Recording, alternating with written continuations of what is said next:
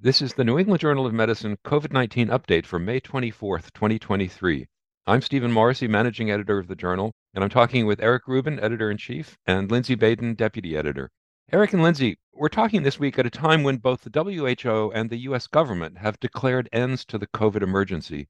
Of course, that doesn't mean that COVID is over. It's still circulating, and it's still responsible for hospitalizations and deaths.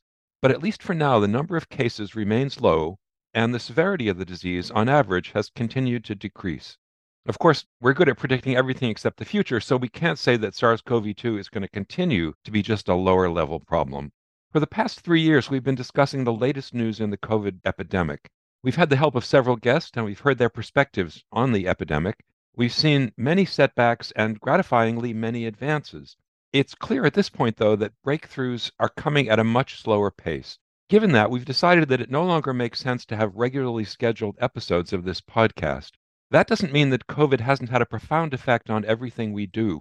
So rather than using our last regular episode for another postmortem, I wonder whether we can discuss how life has changed, both for physicians and for medical journal editors. So let me start with your daily lives. From the perspective of infectious disease physicians, is your life different today than it was before COVID 19?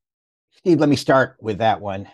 Certainly, life is largely back to normal for me. I think that I was on the conservative side, and until relatively recently, I still wasn't eating meals out in indoor locations. But now, pretty much, I do everything that I did before. Of course, our professional lives are different. We don't go into the office as much, we're home a lot more, and that's been really nice for those who, like me, aren't in the hospital every day, unlike Lindsey. It is kind of ironic, though, that for friends and for patients who are immunocompromised, it's actually made life a little harder. At the height of the epidemic, it was possible to do lots of things. You could go to a supermarket, you could go to many indoor venues and feel comfortable because everyone was wearing a mask. At this point, it's much harder for these people to navigate. COVID is still going around. These people are still much more susceptible to both getting disease and developing severe disease. And so for them, the loosening of restrictions has been, I think, a lot more difficult. Eric, as you sort of allude to, and I think Steve, what you're getting at, you know, the world is a different place than it was three to four years ago.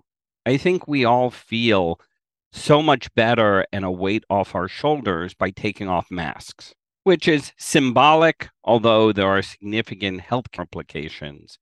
But it allows us to get back to, as Eric, you say, normal activity with family, with friends, with coworkers.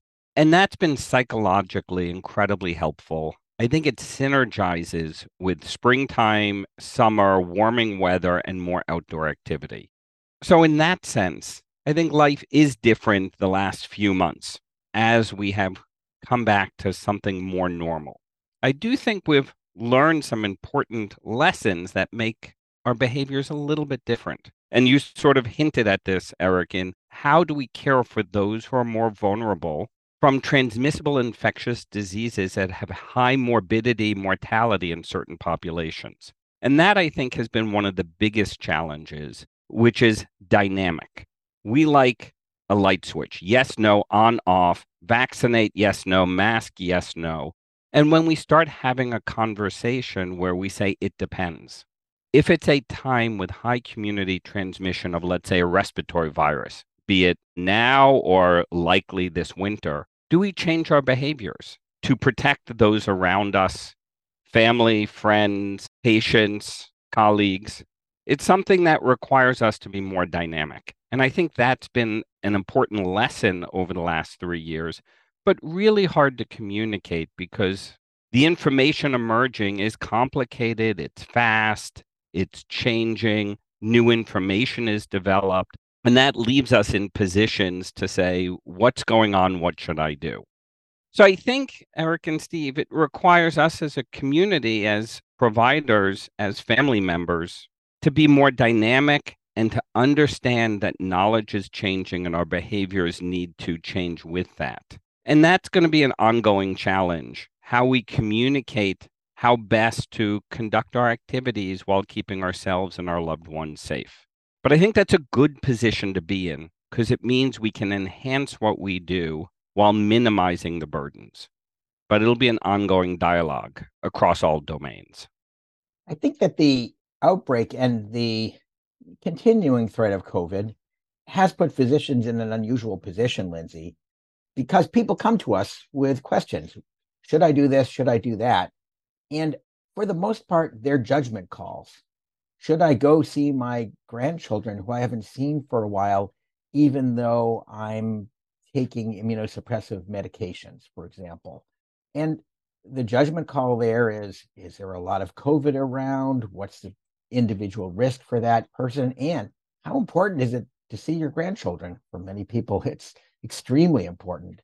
And so I think it puts physicians and other caregivers in this unusual position of trying to help people make value judgments for themselves. So instead of giving them easy answers, I think we've often been in the position of giving them complicated choices. Eric, isn't that taking care of patients?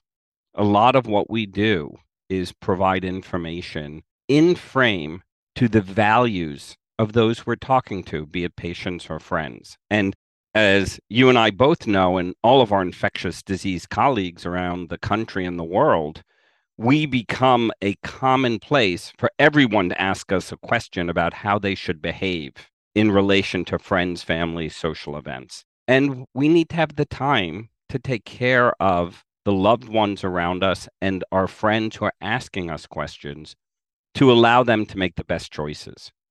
But that's life. So, speaking of patients, what about changes at the hospital? Are your interactions with patients and with other medical staff, for that matter, different from before the epidemic? Lindsey, let's start with you. So, Steve, I think there are a couple of important concepts that have emerged.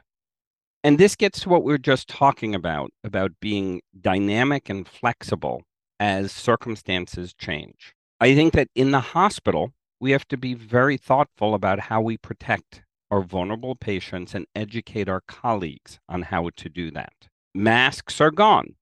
Should we be wearing masks around more vulnerable individuals, such as those who are immunosuppressed or suffering severe illness?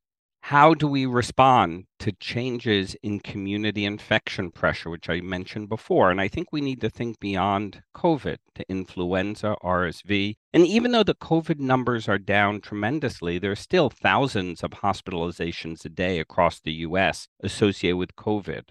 With influenza, there are 30, 40, 50,000 deaths typically per year in the US, and we've sort of gotten used to that. I think what COVID, I hope, gives us an opportunity is to reflect on how can we do it better? How do we not accept the status quo for those conditions that our patients have, our loved ones have, so we can find better ways to minimize disease transmission for infectious diseases and morbidity of illnesses.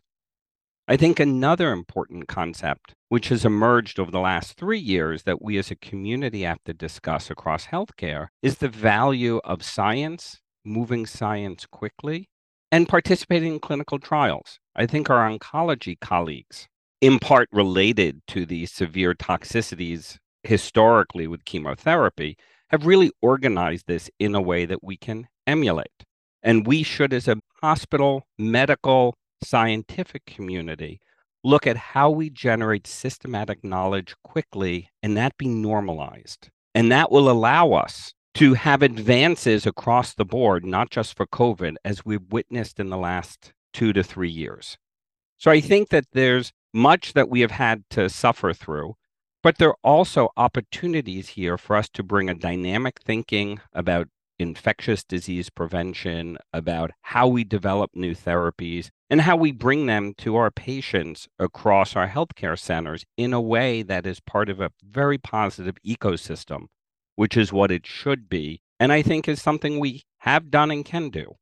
Lindsey, I think that you're highlighting what, for me, is a positive result of the response to the epidemic.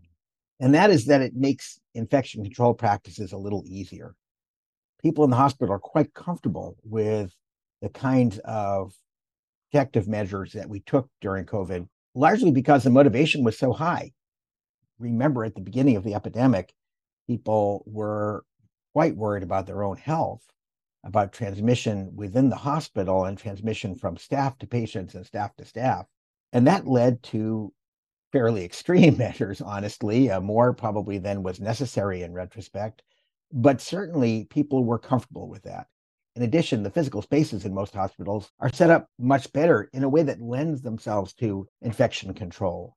So I think that the routine day to day infection control practices will probably improve as a result of the COVID epidemic, even if the mask mandate is being dropped at this point.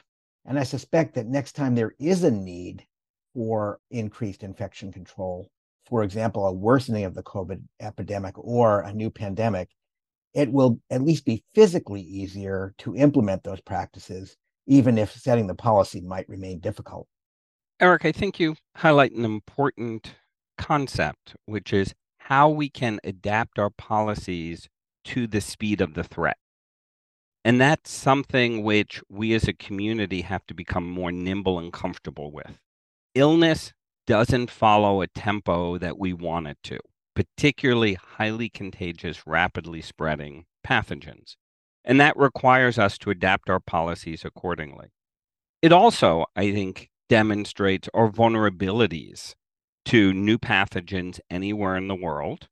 And then how do we prepare ourselves to respond? And in the hospital environment, the ability for diagnostics to allow us to then apply the infection control and other preventative maneuvers. But it also gives us the information to understand what the burden of illness is. And that's a vulnerability that I think has been exposed in the last two to three years that we have to think a lot about is how do we diagnose things accurately so we can appropriately prioritize the response and do it in a kinetically friendly way. And this is so important in the hospital environment. You both have roles on FDA committees involved with vaccines for Eric and drugs for Lindsay. How has COVID changed the process of considering FDA proposals? Steve, I think that the epidemic has highlighted both advantages and disadvantages for the FDA. On the positive side, it's clear that the FDA can respond at lightning speed to an emergency. And they can really do that with the same sort of quality review that they apply in standard conditions. The most remarkable part of the epidemic certainly was the approval of the first vaccines, which occurred over Thanksgiving weekend and involved an enormous effort by FDA staff. And of course, the sponsors themselves who had to prepare material for the FDA. But it all worked, and it worked exactly the way that it should. And I think that for the most part, when it comes to the treatments, especially later in the epidemic, when there really was full attention being paid, that the FDA responded remarkably well. On the downside, though, the FDA has been buffeted by political pressures. Remember, the FDA's role is as an expert. It's not to make value judgments, not political judgments. However, at the beginning of the epidemic, it was clear that some of the decisions were being influenced by politics. And throughout the process, even later, there was a tremendous amount of pressure being brought, if not by the government, by the public to incorporate non technical issues into decision making. It's simply not the FDA's role, and it does put them into a difficult position. So I think that the FDA comes out of this as a strong institution, one that can fulfill its role really well. But it's clear that there are vulnerabilities, political vulnerabilities, that the FDA is going to have to continue to navigate in the future. So, Steve, I want to broaden your question a bit in that, as Eric has pointed out, the FDA has had incredible challenges over the last two to three years in response to the pandemic and how they maintain their very high standards while having the flexibility to move quickly. And I think the challenge that we as a scientific community have faced has been speed versus perfection. How do we manage the desire for perfect data, which may take a decade, versus needed data so we can impact health in a positive way immediately. You know, as best as we can count, well over a million of our family, friends, patients, colleagues across the US have perished related to COVID over the last two years. So this was not a circumstance that we could wait for perfection in data. And the FDA has had to really deal with this. In fact, to broaden it, I think the scientific community has had to really think this through and a variety of partnerships. You know, academic healthcare centers, the academic community have had to contribute science and sites to do these studies. We've all witnessed regulatory agencies like the FDA, the EMA have had to create pathways and permissions for us to move things forward quickly. Industry, as much as we worry about their profit motives, have really contributed speed and scalability to be able to deliver therapies to our community. And we need to not minimize the importance and challenges we also have to accept that the community has provided very important perspectives and participation in our studies. And the funders, the US government, NGOs, foundations, have helped us with the priorities and how to manage the politics. So I think that the FDA, as Eric points out, has really had to change how it thinks about evaluating evidence proportionate to the quality of the data and the magnitude and speed of the problem, which I think has been terrific with many opportunities to point out how they can do it better. But just because you can do it better did not mean you did not do a very important job given the challenges that were before us as a nation, as a world, with imperfect science, but a catastrophic healthcare crisis. So I think there's a lot to be learned on the scientific side over the last three years.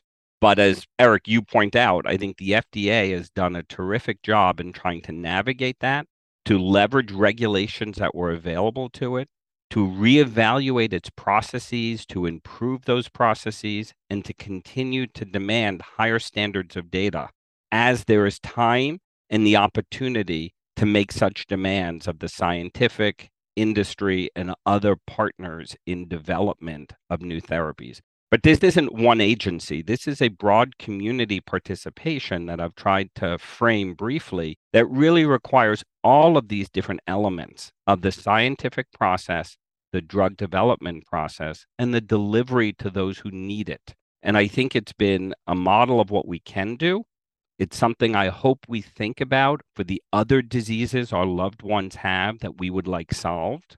And we will have to manage uncertainty with data perfection as we want to bring therapies that are needed to our loved ones and our communities. Lindsey, I'd like to emphasize the process part of what you said. The FDA has changed remarkably over many years in how they respond to needs that are seen out there in the public and they'll continue to change. I think that that's a good thing. In some ways the fda is seen as a bureaucracy and of course it is a bureaucracy but it's an adaptable one and it showed off what it can do best i think during the covid epidemic. I just want to emphasize it is the best data evaluation approval agency in the world other agencies elsewhere, the EMA, do terrific work as well, and they complement each other in how they evaluate new therapies. But I think we all take great confidence in knowing that whatever medicine I'm taking here in Boston, the FDA has reviewed it in a way that has helped the community and myself understand its safety and efficacy as best as one can given limitations of data. And I think we should all be supportive and proud of what that agency can do while we push it to do better. We know that the journal, like pretty much all biomedical publications, saw a flood of submissions at the height of the epidemic, and that created an enormous workload. The flood has ended. How has that changed life at the journal for the editors and for the staff? Actually, I think that what's happened at the journal has been true in a lot of workplaces. We have come away with one big advantage, which is the ability to have remote and hybrid meetings. And that's allowed us to do things that we haven't done before. We now have editors who don't live in Boston, which is a huge difference for us. In fact, people who can't ordinarily travel to our weekly editorial meetings. And that has allowed us to tap into a much larger talent pool. And I think that that is something we want to continue going forward. The flip side of that is it means that people aren't in the office. And like any other business, not having people in the office means that there's some decrease in the camaraderie, which is an important part of making it a fun place to work. In addition, we miss out on all those unstructured meetings, the hallway meetings, the water cooler meetings, having lunch together, which are often the places where the most creative ideas come from. I think we're doing a little better. More people are coming in now than were before. It'll never be the same place that it was before but it is in some ways strengthened. So overall, I think we've come out of it pretty well. I agree, Eric, that it has changed our process of doing business and how we as editors communicate with each other for the better. But with any improvement, there are always challenges that have to be overcome.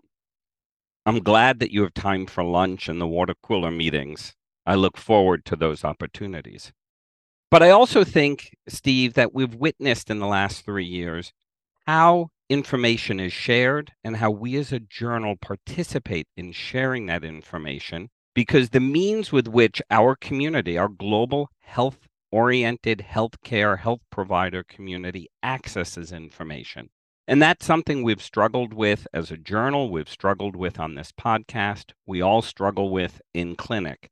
Information an observation anywhere can be everywhere within minutes. Same thing with research. Research can now be generated with lesser amounts of data because the ease of which there is to communicate it.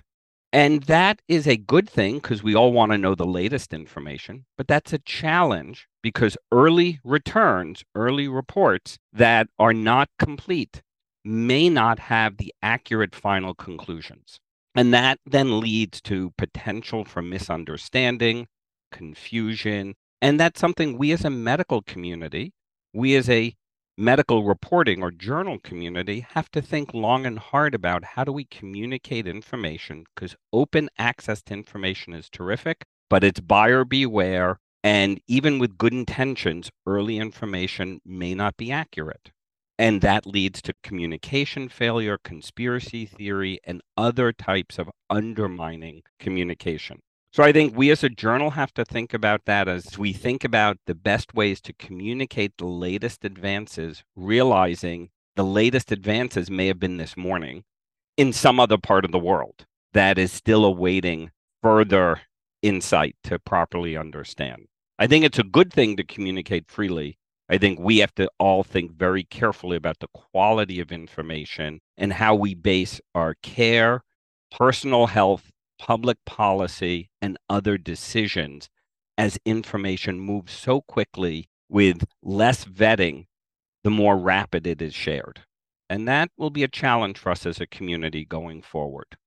And then what about the publication process itself? Have we seen lasting changes there? Steve, you are the managing editor maybe you should be the first person to address this question. Well, I'd say from the point of view of journal production, what we've really seen is an acceleration of changes that were happening or about to happen in any case. The software we use to produce the journal has moved from local servers to the cloud. We're paying more attention to social media, where our presence has grown. We've expanded our production of multimedia, audio and video, including things like this podcast. But I think most of those things, as I say, would have happened anyway. This may not have much to do with production, but the main thing I notice around the office is that there are no more neckties. Well, that is certainly an improvement from my standpoint. I think you're right. I think that there has been a move to technology that was inevitable, but really was pushed by what happened during the epidemic. Another part of that that I'd mention is the move from paper to online publication. That's been happening over time, and we have not given up on paper. However, the changes in the economy during the outbreak meant that paper skyrocketed in price. And in fact, there were times when it wasn't clear that there was going to be enough paper to even print an issue. So I think all of that is pushing us further toward online publication and the flexibility that that brings. And I know that's disappointing to a lot of our readers who enjoy the tactile sensation of reading through a journal. I hope that we can compensate for that with some of the changes that we'll bring online. Eric and Steve, as you both point out, the process of publishing has changed. But as we've discussed before, and I said earlier, the medium with which we communicate and communicate globally to all ages and to all of our community, be they technologically savvy or not, the ability to create electronic content that is more dynamic, more interactive, and more varied, I think is very attractive to how future learners and future healthcare providers gather information. And it makes it easier to reach health conscious patients and community members. So I think there is tremendous opportunity for the reach and impact of high quality medical communication to have a much broader global influence in a good way. So I think it's incredibly attractive and opportunity that changes that have occurred. What happens to the physicality of the things we interact with is an open question in general, given the incredible opportunity the internet has created for all of us in terms of information access. I will say something about both form and content. As you said, Steve, we were able to do things like this podcast, which gave us the opportunity to really get into podcasting. And since then, we've started several new podcasts. And um, in a shameless piece of advertising, I should just mention that we have a few new podcasts, one of them on artificial intelligence, another interview series of podcasts called Not Otherwise Specified, and what's now bi-weekly and later to become a weekly podcast we hope called intention to treat which more broadly covers medicine. I think they're great and i think our listeners should give them a chance and i suspect that many of them will like them and hopefully stick with them.